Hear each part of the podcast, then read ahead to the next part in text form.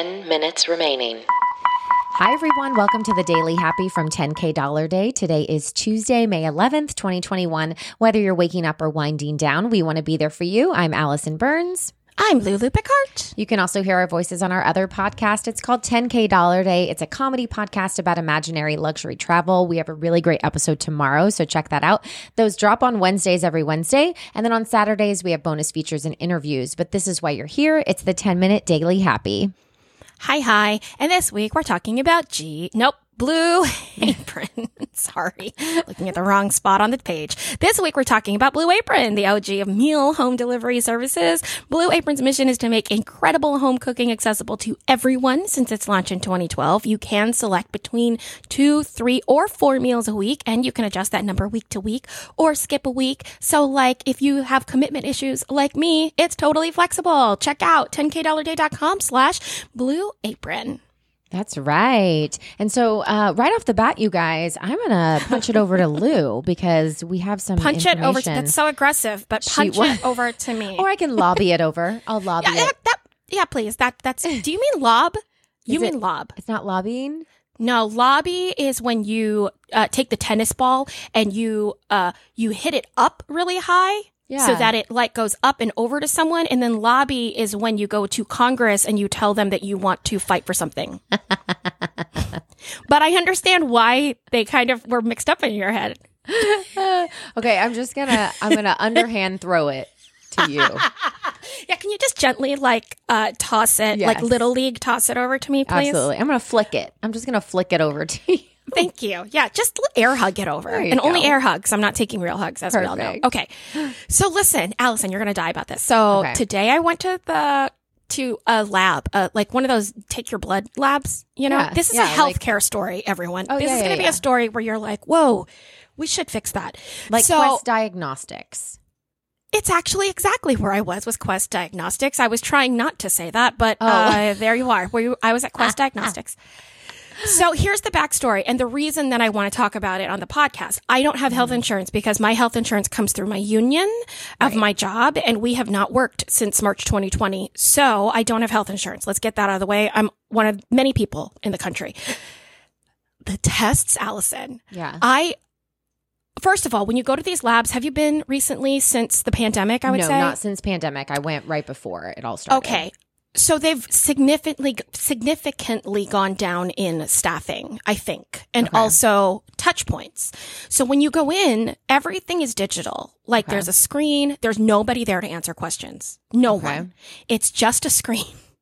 And they even have like this reception area and there's no one in it and it's been cleaned out of personal effects. Like you can Oh. tell there's no longer anybody in reception in this lab anymore. I was like, okay. So I walk in. That was my mistake number one, I admit, but I walked in and I entered the thing and it said, your wait will be 65 minutes. Whoa. And I was like, you know what though? We're waiting in our cars these days. That's not a terrible thing for me. So I went into my car. I got a lot of work done. I was in the air conditioning. I had Yeah. Wi-Fi. Do you know what I mean? Not Yeah, yeah, not yeah. terrible. However, I don't have health insurance, so one of the questions I needed answered was how much will these labs cost me? Oh, because right. I am now going through. Uh, I think we haven't talked about this on the podcast, but I, I have to go uh, start taking a medicine that I take for the rest of my life. Right? Mm-hmm. It's not scary. It's not weird. I'm not embarrassed by it. I just haven't talked about it. So I have to go through all these labs every year now in order to make sure it's not affecting me, which Right. Mm-hmm. is fine. These labs, Allison Burns, four labs, nine hundred ninety-two dollars. oh, it gets better. My medication I have to be on for the rest Yeah. of my life is $3,200 a month. That's not possible.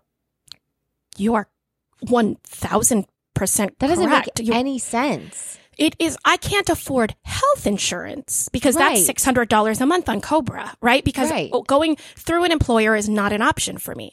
So in order to be insured, I have to pay 600 out of pocket, which my financial decision was I'll never spend $4,800 a year on healthcare. Not, not only that, but I've been very lucky where I wouldn't have to, but also I don't have $4,800 a year to spend on healthcare. Yeah. Anyway, uh, I I'm just keeping you guys updated because that's what's going on in healthcare. That's insane.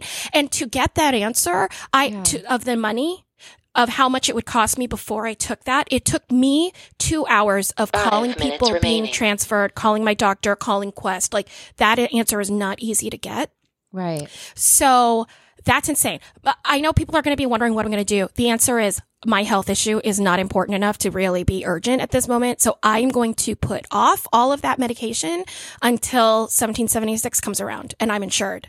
So that's the answer to that because I know people are going to ask. But what I wanted to talk about was this cost of it's not preventative care. So I looked at some free clinics. You can get lots of preventative care for Sure. free. Okay. Mammograms, STDs, uh, uh, cancer screenings, all of those are available. But if you are diagnosed with something systemic or something long term, then all of a sudden the options seem to have closed for financial assistance. Yeah. Um, I, there are a couple things I can do, like I can go through the drug manufacturer, right, to get onto a specific program. But then if your health mm-hmm. insurance changes, which it does, then it can affect that. And there, there's just all sorts of things happening behind the scenes on that. But if you are dealing with it, you are not alone. And I think people don't talk about it. So maybe you think you're alone, but I wanted you to know you're not alone. Ugh, that makes me sick to my stomach. I know. If if it were a more intensely needed medication, if it were diabetes or if it were uh, hypertension, something that like literally uh, makes part of my body dangerous to me, Right. you know, Right. we would be having a different conversation, and I don't know what I would be doing. Right. Ugh, I hate that because you know yeah, yeah. there's so many people in this country going through that. You know exactly. Well, as soon as I was going through it, I was like, this makes me mad, but at least I have somewhere to talk about it. Yeah. at least this experience and me going through it can I have a microphone to talk about it and maybe someone out there didn't think that they had anyone to talk to about it cuz Right. when you when I walked in there like everyone else in there has health insurance so they're not concerned about those costs. right. They're not concerned about the time. I spent 2 hours waiting to get an answer that I couldn't afford it. Right. Right. And then what would have happened if you had gone through with it not knowing the cost or was that part of the thing? You're like I'm not going to go through this until I know I what the cost had is. decided not to go through it until I knew the cost. I had So decided to get all that information. Well, that's from a lifetime of being uninsured. You know what I mean? Like Right. that's just the the process I go through. Like I'm not going to let you take my I'm not going to get a COVID test even until I know what the cost is. Like I just need to know. It doesn't it's not necessary. I'm not saying I'm never going to do it. I just can't do it right now, Yeah. right? And then once they've done that service, you're kind of on the hook for it. Like they've Right. drawn your blood. Right. You so, um, so yeah, it's very frustrating because they are understaffed. Also, Yeah. it was extra hard to find the information, Mhm. and just I'm thinking that because of the pandemic, there's a lot of you out there that maybe your insurance has changed, your Two your minutes health, you know, remaining. whatever, and and we do need to start going back to the doctor and start being checked out. So anyway, That's that's what's going on. Let's stop talking about that. Give me an article. Well, okay. Oh, uh, I mean, one of the articles I was going to say is that uh, Is it on more healthcare? people. I hope so. In, well, well, no, it was, but it wasn't in. It wasn't here. It was actually something that happened in Italy. So I guess every country's a little messed up. Uh, in Italy, they accidentally gave one a woman there. She's 23 years old. Instead of giving her one COVID 19 vaccine, they gave her six in one. Oh, they did the entire vial. Yeah.